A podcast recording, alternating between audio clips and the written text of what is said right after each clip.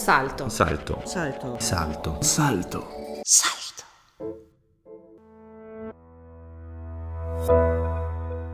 Onde lunghe.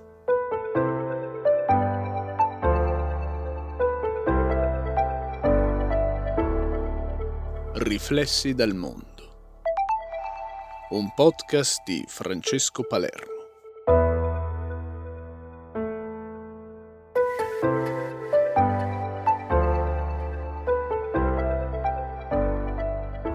Gli Stati Uniti e la macchina vecchia. In una serie che si occupa del mondo non si possono omettere gli Stati Uniti d'America, perché negli ultimi 150 anni l'influenza americana è stata fortissima ovunque, nel mondo occidentale per prestigio, innovazione, attrattività economica e perfino culturale, nel resto del pianeta per la forza delle armi e del dollaro. Quindi ammirazione o timore, carota o bastone, gli Stati Uniti sono stati e sono al centro del mondo. Per quanto ancora non si sa, qui non ci occupiamo di geopolitica e di previsioni sul futuro, che tanto sono sempre sbagliate. La tendenza al tramonto della leadership mondiale degli Stati Uniti è certamente presente, come per ogni epoca di dominio nella storia, dai romani agli imperi coloniali, ma cosa potrà accelerare o rallentare questo tramonto e cosa verrà dopo non si può sapere. Ci sono troppe variabili, dalla guerra in Ucraina alla sfida climatica all'andamento demografico della Cina, che a proposito nel corso del 2023 pare che sarà superata dall'India per numero di abitanti. Qui non guardiamo agli Stati Uniti nel mondo, per quanto il loro ruolo egemone imponga di tenerne conto in qualche modo, ma agli Stati Uniti al loro interno, eh, al loro sistema di governo, alle sfide che si presentano, per cercare di capire se ci sono gli strumenti adeguati per affrontarle.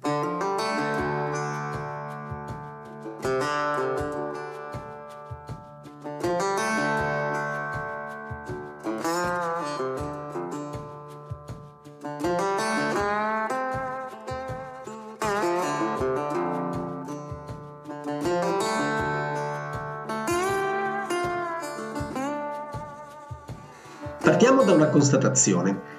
Il sistema politico americano, come un po' ovunque, è diventato molto più conflittuale che in passato. Le elezioni sono dei campi di battaglia, le nostre tribune politiche a confronto sembrano quasi un esercizio di fair play. Eh, le posizioni ideologiche si stanno estremizzando molto, i dibattiti sono accesi, gli slogan si moltiplicano, si tende a vivere quasi in due bolle separate e sempre meno comunicanti, quella conservatrice e quella progressista, che sono separate anche geograficamente.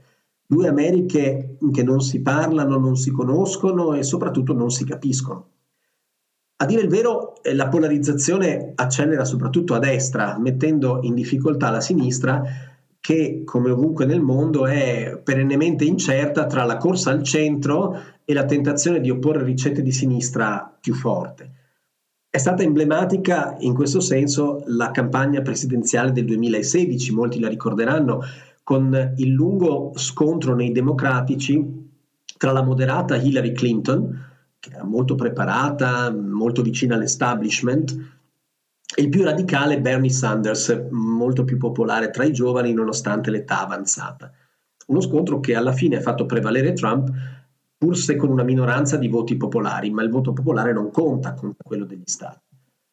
Un Trump che a sua volta è stato sconfitto alle elezioni del 2020 solo per la sua incompetenza e per la frattura sociale che ha clamorosamente ampliato, ma che in realtà sul piano ideologico ha vinto, riuscendo a portare la gran parte del Partito Repubblicano sulle sue posizioni.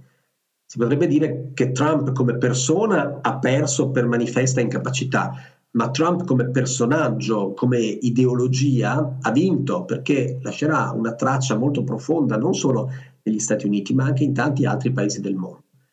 E come si sa, molti leader mondiali si ispirano più o meno direttamente alla sua figura e alle sue posizioni e il trumpismo segnerà a lungo il panorama politico e ideologico mondiale. Ma non si potrebbe non si dovrebbe attribuire a Trump la conflittualità del sistema. Lui l'ha solo acuita eh, anche di molto, si pensi che ci sono volute 15 votazioni per eleggere il nuovo speaker, il presidente della Camera dei rappresentanti, e dopo le elezioni di novembre è tornata in mano eh, repubblicana. E che durante i quattro anni di presidenza Trump per ben due volte si è dovuti ricorrere all'esercizio provvisorio del bilancio federale, si chiama lo shutdown federale. Ci sono stati due processi per impeachment contro il presidente, quelli per la sua rimozione, due sui cinque in tutta la storia degli Stati Uniti, giusto per dare un'idea diciamo, del livello dello scontro. Ma appunto, al di là di Trump, il fenomeno, sia pure più attutito, è di molto precedente.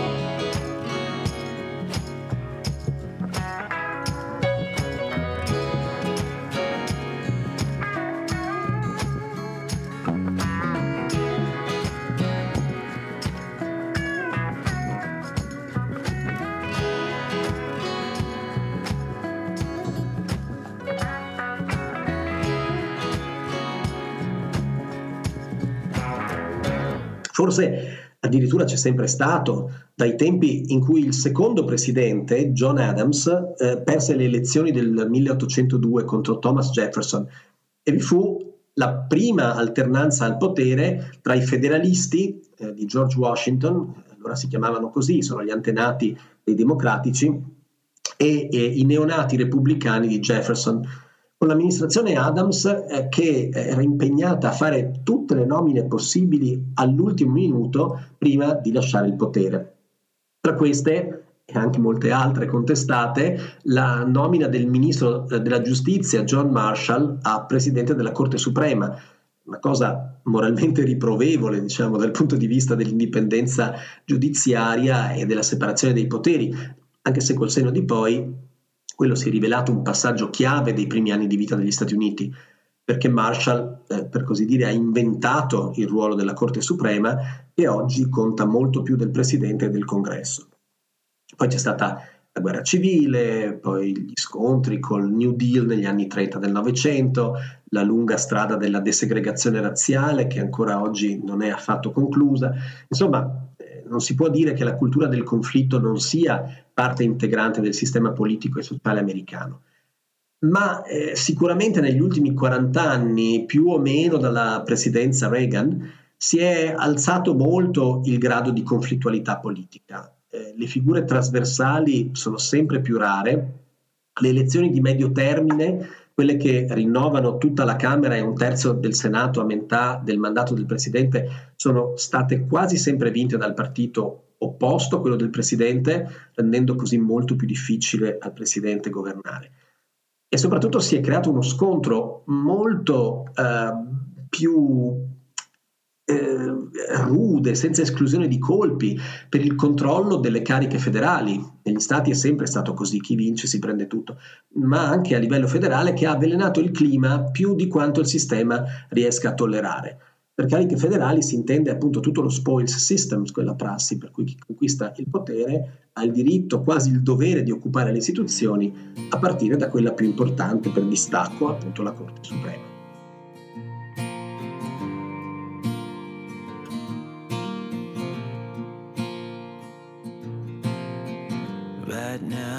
It's all falling apart. Right now you don't know where to start. Right now the walls are caving in. Right now you don't know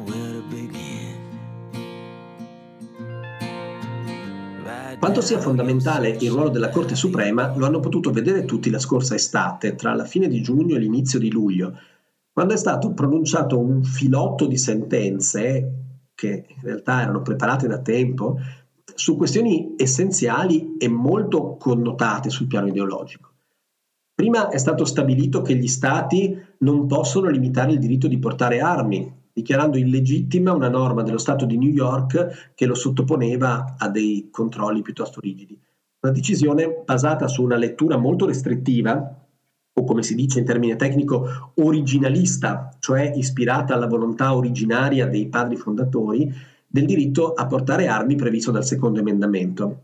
Questa è una norma scritta nel 1791, cioè 232 anni fa, per una società in cui era naturale girare armati, Ma siccome i padri fondatori hanno previsto questo diritto allora, non lo si può comprimere oggi, in barba ai numerosi e funesti eventi, sparatorie che a cadenza regolare si verificano negli Stati Uniti.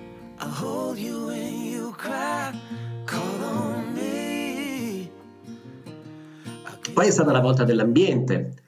Per la Corte Suprema l'Agenzia federale per la protezione dell'ambiente non può imporre agli Stati dei limiti alle emissioni eh, derivanti dal carbone, che come si sa sono molto inquinanti. Questo potere spetta eventualmente solo al Congresso, cioè al Parlamento federale, che però difficilmente interverrà eh, a causa delle forti pressioni dei produttori e, e poi anche del contesto politico, perché da novembre la Camera dei rappresentanti è di nuovo in mano ai repubblicani che sono contrari alle limitazioni. Quindi per ora nessun limite alle emissioni di carbone. E infine i diritti, con la sentenza più nota, quella in materia di aborto, che come era nell'aria da tempo, la Corte ha ribaltato il proprio stesso precedente del 1973 che aveva stabilito l'esistenza di un diritto federale all'aborto. Adesso per la Corte questo diritto non esiste e sono i singoli stati a dover decidere eh, in questa materia.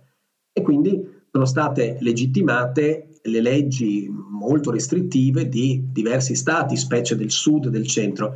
E in molti casi eh, queste leggi hanno portato anche a situazioni drammatiche di cui ogni tanto si legge sui giornali, come il divieto di aborto per una ragazzina undicenne che aveva subito violenza. E poi si è ulteriormente acuita la frattura tra gli stati liberal, cioè quelli della costa nord-est e la California, e quelli conservatori, come il Texas o il Mississippi, che hanno le leggi più restrittive. E si tratta solo delle pronunce più recenti.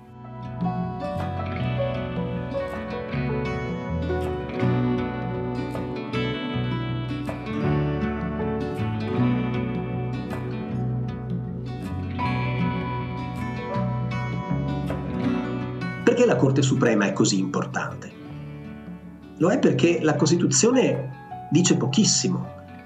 È un documento scritto per una società di fine Settecento, quando i politici erano espressione di elite bianche, maschili, proprietarie terriere, al sud anche proprietarie di schiavi. La Costituzione serviva allora a creare le basi per una integrazione maggiore tra le ex colonie ed era attenta a garantire soltanto due cose, essenzialmente l'equilibrio tra gli stati e a limitare il potere federale, ehm, oltre a garantire appunto che il potere federale non eh, entrasse troppo nella vita dei cittadini. Nulla di quella società è rimasto oggi e la Costituzione, per quanto sia trattata per fortuna, con sacrosanto rispetto e non sia messa apertamente in discussione da nessuno, appunto questo è un bene perché la società resta in piedi nonostante tutto, ma non è in grado di offrire risposte alle sfide del mondo contemporaneo. E quindi queste risposte vengono in parte dal potere politico, quando riesce a trovare un accordo o più facilmente quando riesce a imporsi con la forza dei numeri, e in parte molto maggiore dal potere giudiziario, in particolare dal suo vertice la Corte Suprema. Eh, alcuni studiosi americani hanno affermato che la Costituzione americana oggi è semplicemente quello che dice la Corte Suprema.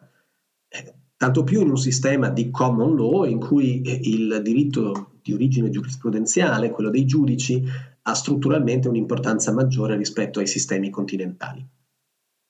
La Corte è stata per oltre un secolo e mezzo eh, assoluto appannaggio di maschi bianchi latifondisti provenienti da non più di una manciata di università. Solo nel 1967 è stato nominato il primo giudice afroamericano e solo nel 1981 la prima donna, senza contare altre minoranze religiose, etniche, ideologiche che non hanno mai avuto voce. I membri della Corte sono nominati a vita e non sono rimovibili, a meno che non perdano le capacità mentali, non rimbambiscano del tutto. La Corte è composta di solo nove persone nominate dal Presidente col consenso del Senato, il che significa che se la nomina cade in un momento in cui la maggioranza politica al Senato è dello stesso partito del Presidente, questo può nominare chi vuole, praticamente anche il proprio cavallo. Tanto più da quando con Trump, di nuovo, è stata abolita la regola che consentiva alla minoranza politica in Senato quantomeno di fare ostruzionismo sulle nomine. se alle coincidenze storiche, appunto quando uno muore, si aggiunge la tendenza, almeno a partire dalla presidenza Reagan, di nominare giudici sempre più di parte e sempre più giovani, che quindi restano in carica a lungo, oggi abbiamo una corte totalmente sbilanciata su posizioni super conservatrici. Oggi sei giudici su nove sono conservatori o iperconservatori, anche quelli provenienti dai gruppi di minoranza come donne o afroamericani, è detto che le minoranze siano sempre progressiste. Eh, ad esempio, l'ultima nomina di Trump, la giudice Amy Coney Barrett, che ha sostituito l'ebrea progressista Ruth Bader Ginsburg, morta proprio allo scadere della presidenza Trump, ecco queste le coincidenze storiche di cui si parlava prima, è una conservatrice radicale proprio in riferimento ai diritti delle donne, è antiabortista e sostiene il ruolo della donna nella famiglia più che nella società o il giudice afroamericano Clarence Thomas, eh, nominato ancora da Bush padre nel 1991, che è contrario alle azioni positive a favore degli afroamericani.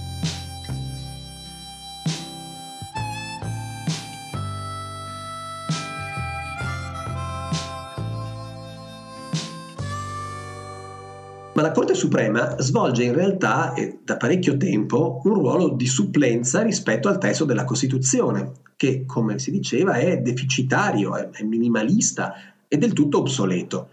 E del resto, qualsiasi eh, altra grande invenzione del XVIII secolo oggi fa quasi sorridere senza alcuna pretesa di scientificità, mi sono limitato a cercare su Google quali sono state le principali invenzioni tecnologiche del XVIII secolo, quindi coeve alla Costituzione statunitense. Ho trovato, cito a caso, la macchina a vapore per uso industriale, il parafulmine, il telegrafo, la macchina per stampa continua, cioè quella che stampa più di un foglio alla volta, che curiosità è nata nel 1790, cioè tre anni dopo la Costituzione di Filadelfia, il telescopio, l'orologio meccanico, il barometro, eccetera. Tutte cose fondamentali, importantissime per lo sviluppo successivo della tecnica, come indubbiamente è stata fondamentale, importantissima la Costituzione americana, una delle più straordinarie e innovative invenzioni del suo tempo, ma appunto del suo tempo. Chi userebbe oggi il manuale di istruzioni eh, di qualcosa che eh, in settembre compirà 236 anni?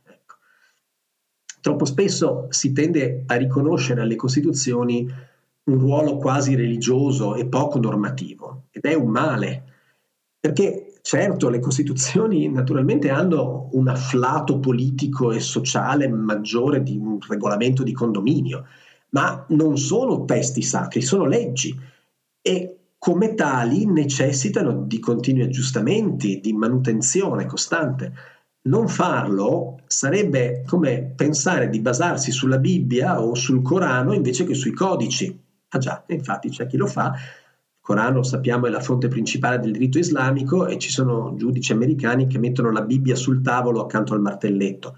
Ma oggettivamente i codici e i testi religiosi sono cose diverse e mescolarli è quantomeno pericoloso. Eh, poi lo vediamo, infatti, in base alla resa democratica dei paesi che lo fanno ma anche riconoscendo la necessità di adeguare la Costituzione degli Stati Uniti ai tempi moderni, eh, la grande difficoltà è come farlo. Perché la Costituzione oggi è praticamente irriformabile.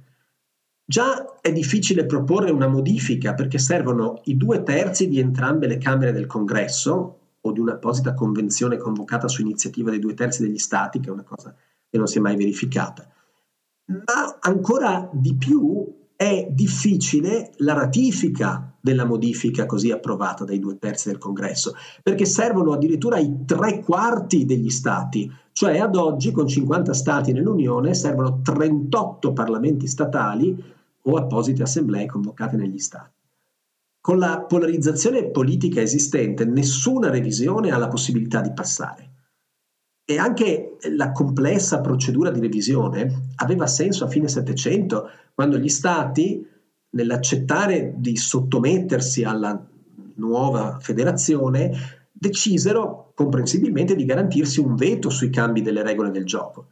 Ma allora gli stati erano solo 13 ed erano anche governati da elite piuttosto simili tra loro, quindi era anche più facile un accordo. Oggi è impossibile, tanto che l'ultimo emendamento alla Costituzione è stato approvato nel 1992 aveva ad oggetto un tema piuttosto marginale, perché dice che nessuna legge che modifichi i compensi dei parlamentari può entrare in vigore prima delle successive elezioni, per ovvie ragioni di garanzia, ma cosa divertente, divertente tra virgolette diciamo, eh, era stato proposto nel 1791. Sì, ci sono voluti 201 anni per la sua approvazione, ratifica.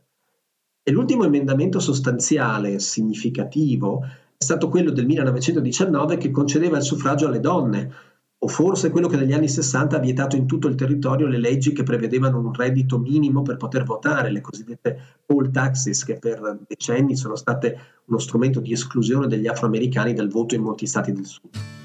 Insomma, la Costituzione è diventata in pratica intoccabile e questo è un bel problema.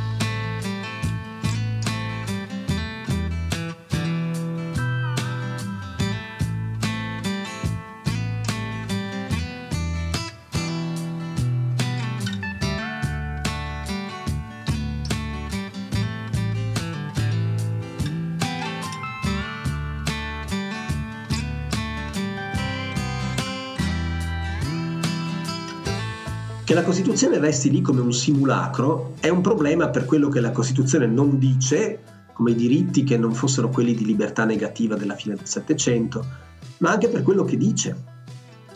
Dice ad esempio, come si è ricordato, che ognuno ha il diritto di girare armato. Dice che il Presidente ha il potere di nominare qualunque funzionario federale, cioè ogni giudice o gli ambasciatori, fino ai componenti delle agenzie o agli insegnanti delle scuole, col solo limite del consenso del Senato dice che la Camera dei rappresentanti eh, dura in carica due anni, quindi ogni due anni ci sono elezioni per rieleggerla completamente, per cui si ha una campagna elettorale permanente. Dice poi che invece i senatori durano in carica sei anni, cioè il triplo, e si rinnovano di un terzo ogni due anni.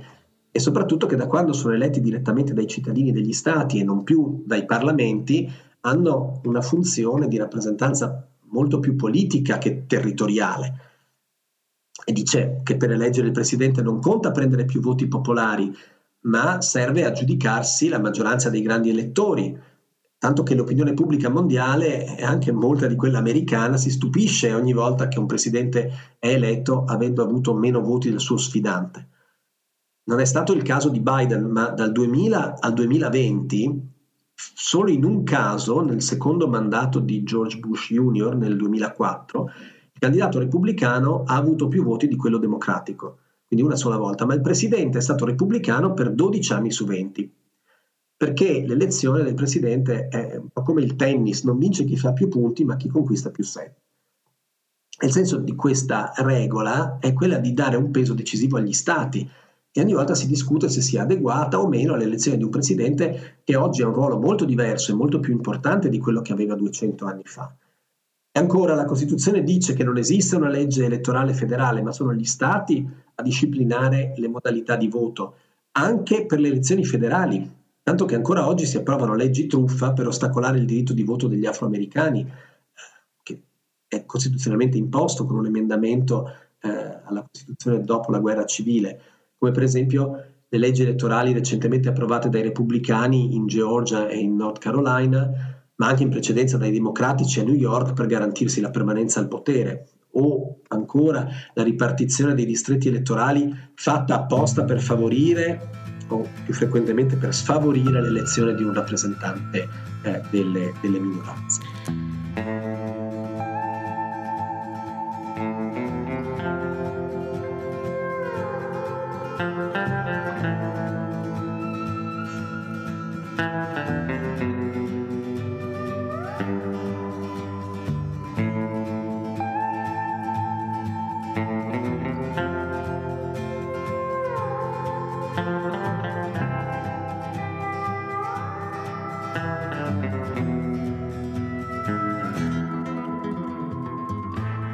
Come ebbe a dire il noto politologo Giovanni Sartori, il sistema di governo statunitense ha finora funzionato non grazie alla Costituzione, ma nonostante la Costituzione.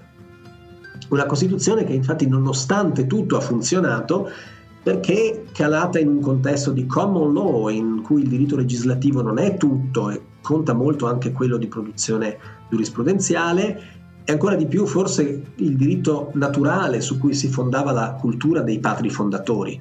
La dichiarazione di indipendenza del 1776 è un manifesto del pensiero giusnaturalista. È sopravvissuta poi per l'importanza cruciale di convenzioni e consuetudini costituzionali non scritte, eh, per la natura storicamente debole dei partiti politici che sono soprattutto delle macchine elettorali più che degli incubatori di politica, per l'assenza di principi ideologici a parte il liberalismo e per una politica di scambi, di concessioni localistiche in cambio di appoggio alle iniziative presidenziali che ha funzionato nel lungo periodo di espansione economica del paese che è durato in realtà fino adesso. Soprattutto poi ha funzionato grazie a un sistema molto, eh, molto federale, con gli stati che sono il vero contrappeso al potere centrale. Questo ha vantaggi e svantaggi, come ogni cosa. Si pensi al ruolo degli stati nel limitare l'inerzia di Trump nella gestione del Covid, ma anche a quanto alcuni eh, stati hanno eh, fatto per perpetuare la segregazione razziale che invece il livello federale voleva superare. Sono questi dei fattori del tutto peculiari dell'esperienza statunitense che mancano altrove e per questo quando il sistema istituzionale americano è stato esportato altrove, si pensi all'America Latina o alle Filippine, in parte anche in Bosnia, fa eh, dei danni, sono danni che oggi iniziano a vedersi anche negli Stati Uniti. Gli americani, ancor più degli italiani, ritengono la loro Costituzione la più bella del mondo e, al pari degli italiani, sbagliano di grosso, perché si tratta di una Costituzione vecchia, incompleta, che oggi è un ostacolo più che un supporto allo sviluppo della società. Intorno alla Costituzione come reliquia, come testo sacro, anziché come strumento degli uomini per il governo degli uomini, si sta svolgendo una battaglia ideologica. I più conservatori si appellano alla Costituzione proprio come espressione dei valori tradizionalisti combinati con le libertà negative, cioè con l'assenza dello Stato dalle decisioni fondamentali che devono spettare agli individui ed eventualmente agli Stati, ma non all'Unione.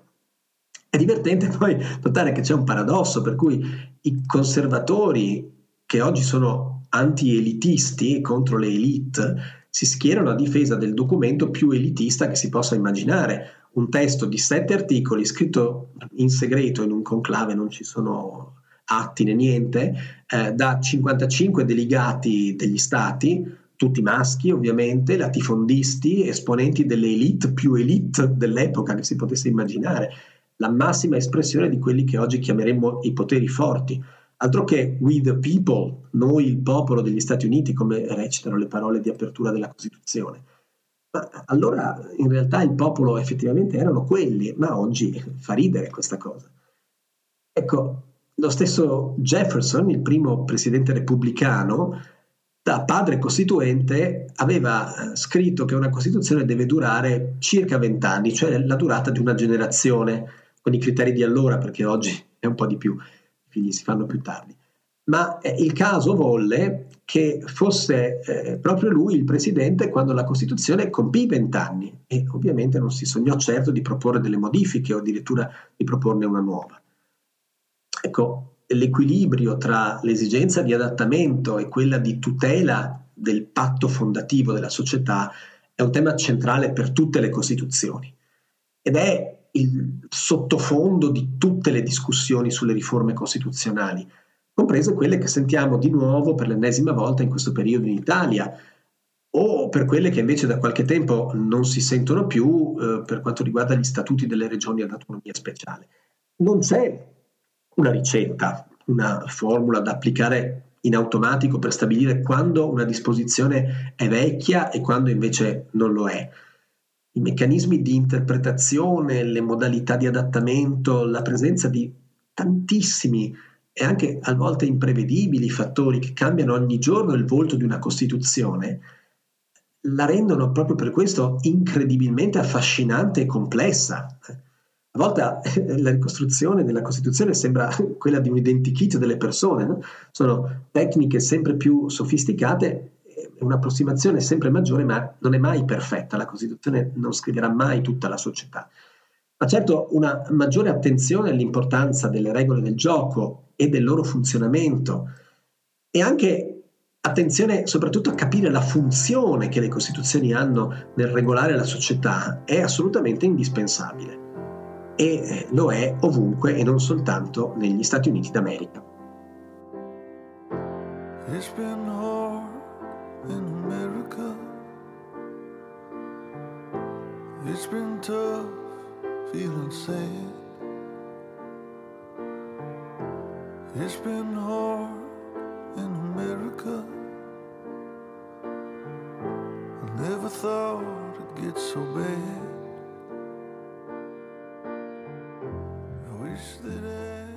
Se ti è piaciuto questo podcast, abbonati alla nostra creatività, perché non è mai troppo tardi per sostenere qualità e libera informazione in Alto Adige.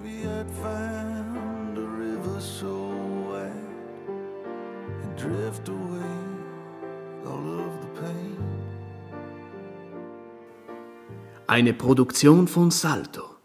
Una produzione di Salto. Salto. Salto. Salto. Salto. Salto. Salto.